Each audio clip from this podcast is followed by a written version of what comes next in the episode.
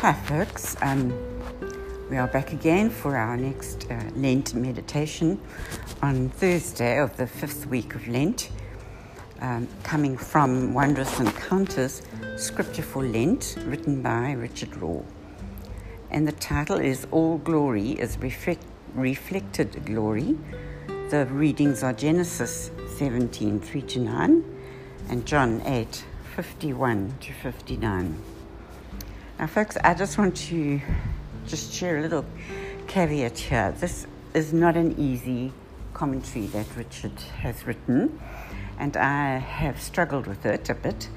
And I was almost at the point where I um, thought I'm going to actually skip this one.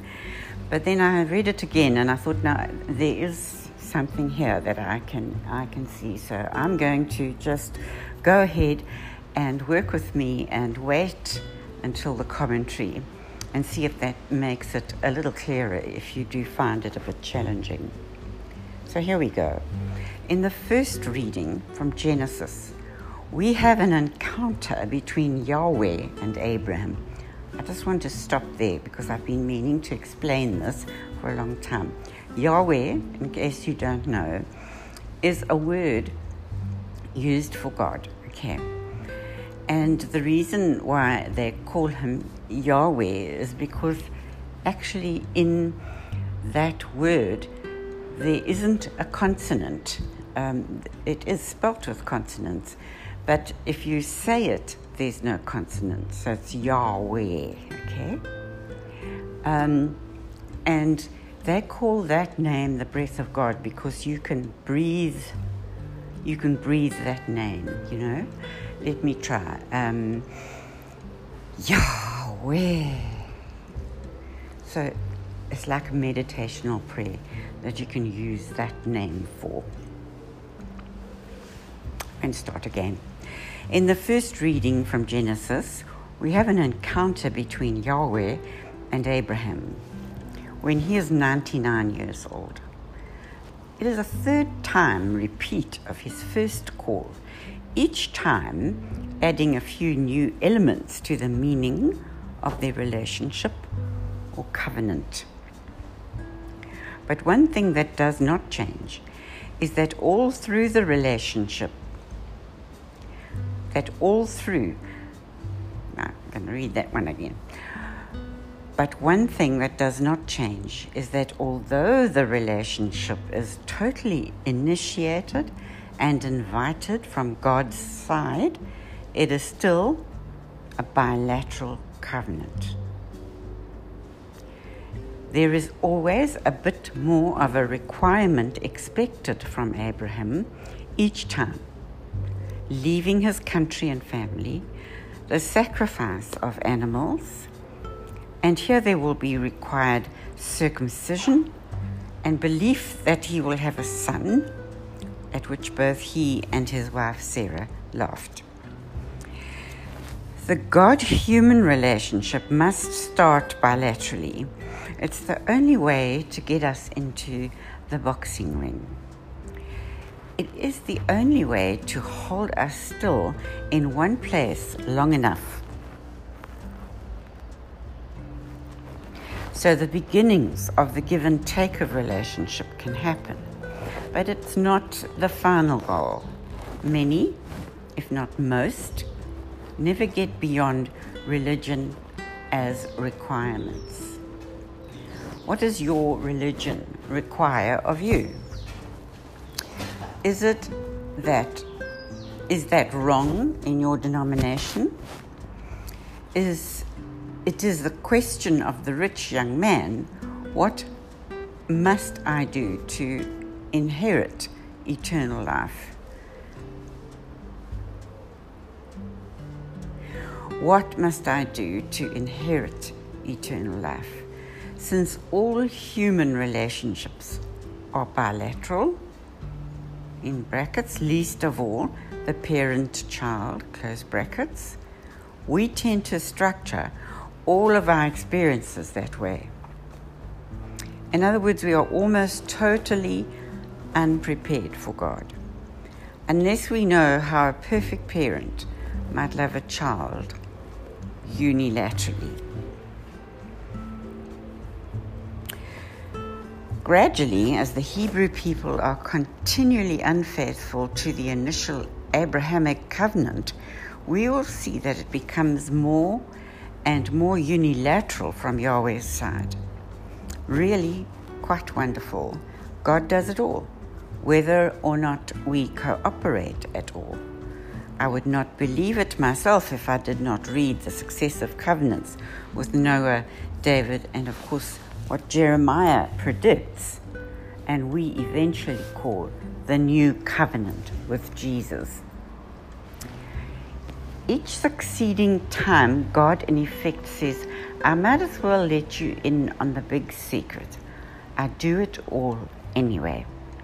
Jesus becomes the living icon of that new and everlasting covenant where God does all the loving and we do all the, the receiving.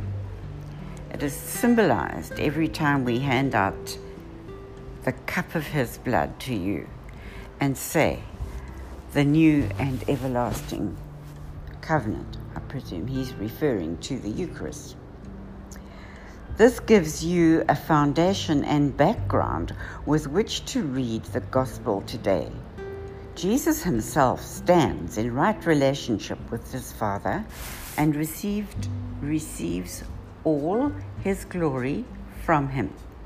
It is a fully reflected glory and therefore unwavering, constant, infinite, and from one source. This is exactly the eternal life that he speaks of here, and then even tells us we can have it too.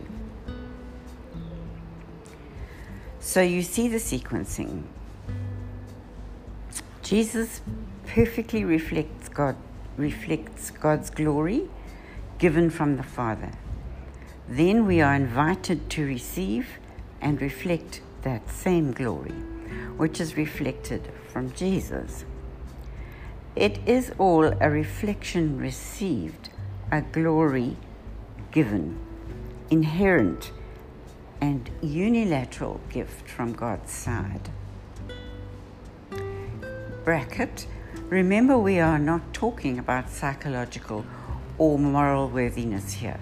We are talking about metaphysical identity, so beyond the physical identity, our true self, which is our birthright from God. We humans are always unwhole, but we still receive and can ever more perfectly reflect our divine identity in God.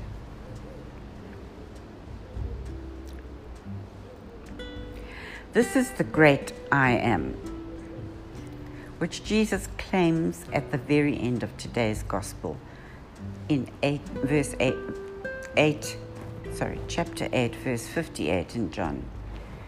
And yet, because they refuse to see it in themselves or in Him, they in inverted commas, throw rocks at him. it is not just hating him, but it's an expression of their own self hatred. Read the passage below, which is so central and crucial for our understanding that I will add my commentary within the text. Now, I'm going to do that towards the end, and I'm going to do it a little differently. So that's the end of the, the commentary. So, okay, folks, let's go back and just see. So, first of all, um, what is being talked about here is a relationship with God. And, and Richard talks about a bilateral and a unilateral relationship. And as far as I can understand, he's moving forward in, in, in stages.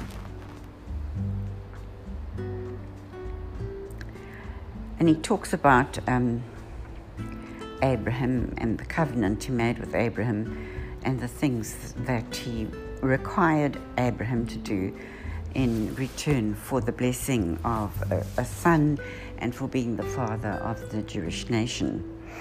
Um, some quite miraculous things like having a child at 99 and Sarah, his wife, wasn't much younger than that.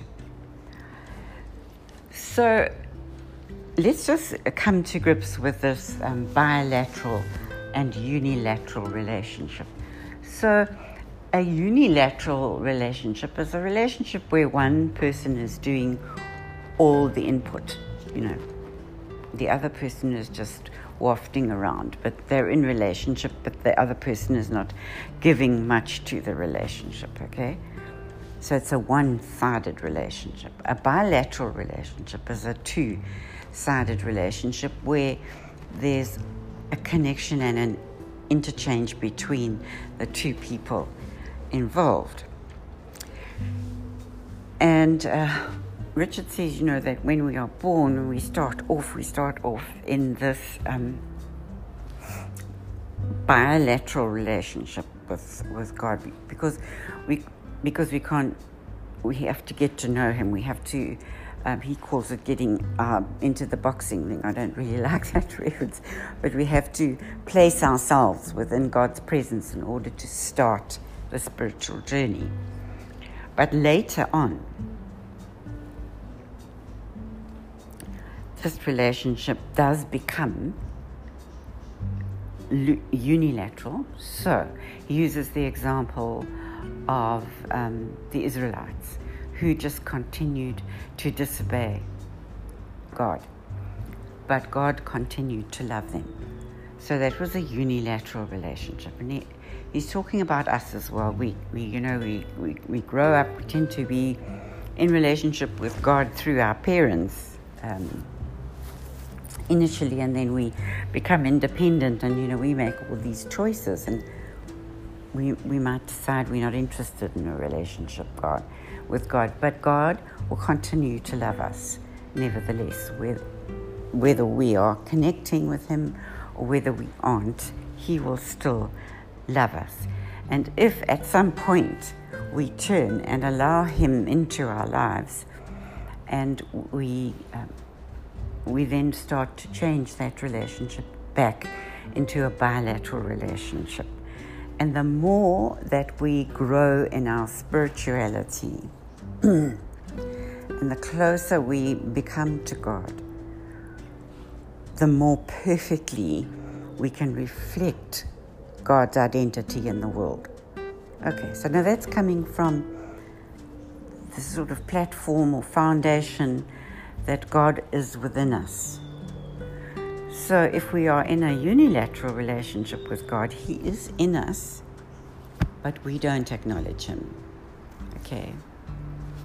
If we are in a bilateral relationship with God and we follow Him, we reflect God's glory in the world, or in this case, Jesus' glory in the world.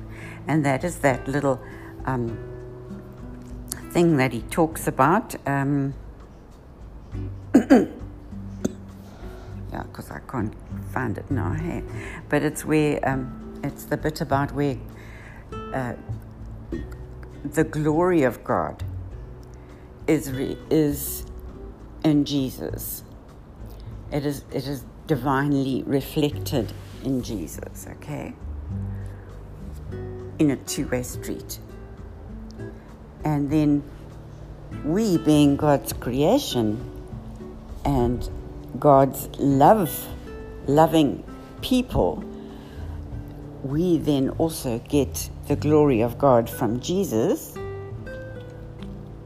I'm just, I'm just putting this like this for simplification because it's not quite right. Um, we, so we, that we then reflect Jesus' love into the world. Okay, so that's how that works. God gets, uh, Jesus gets the glory from God and reflects it into us, and we then take that and reflect it in the world if we are in a bilateral relationship with Jesus. If we do not acknowledge Jesus, then we will not reflect that glory, but it will still be there within us. How are you doing so far? Am I, am I turning any lights on here? Sounds awfully complicated. Uh, so, um, I just thought there was something I wanted to mention. Okay. Well, you know, I think that's enough to chew on for the moment. Um, I'm just looking at how he ends off. Um, okay, so 858 in the Gospel. No, he hasn't got it yet. But he's talking about how um, we can actually, this relationship, if, if, if it doesn't become bilateral, if we choose not to walk with, the, with God, it can be, uh, it can become a relationship of self-hatred. So if we don't acknowledge and embrace the glory and the love of God into our lives, it can be that we will end up in a relationship with ourselves of self hatred. Hatred. Okay, and um,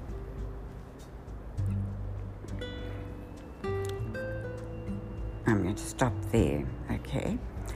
So, the reading. Now, the way Richard has done this is that he's put these explanatory comments next to almost every phrase, and it's very, very um, difficult to take it all in and it spoils the reading. So I'm going to read the reading without Richard's comments, and I'll come back to that. So, without Richard's comments, the reading. If I glorify myself, it's God speaking, that glory means nothing. He who gives me the glory is the Father, the very one you claim for your God. But you do not know him. But I know him. If I said I do not know him, I beg your pardon, this is Jesus speaking, I would be no better than you, a liar. okay. So, um, yeah, I don't like that word liar either, but what um, what God is, what uh, Jesus is saying here. If I glorify myself, that glory means nothing. He who gives me the glory is the Father and the very one you claim for your God. But you do not know him, but I know him. If I said I do not know him, I would be no better than you, a liar. Okay, so he's talking about someone who does not walk with God. Okay, so, and, but Jesus walks with God. So God knows Jesus. Jesus is not a liar. Those of us who don't walk with God and we already have God within us and we know He's there, but we don't want to know Him, we would be the liar. Okay, because we're not acknowledge some, acknowledging something that we know is within us. Okay. oh my word, I'm so sorry. Um, it's actually a beautiful reading if you can just uh, accept that essence and not get sort of bogged down in, in, in, in the somewhat strange uh, semantics that Richard gets into. Okay, so let's take a big breath and then um, get on with the start of prayer. that very often illuminates things as well, the start of prayer. So here it is. My God, this changes everything. Let it be true for me. Let me see what you saw. Allow me to know that I and all of us are reflections of the eternal glory. My God, this changes everything. Let it be true for me. Let me see what you saw. Allow me to know that I and all of us are reflections of the eternal glory. And with that, I say God bless and Amen.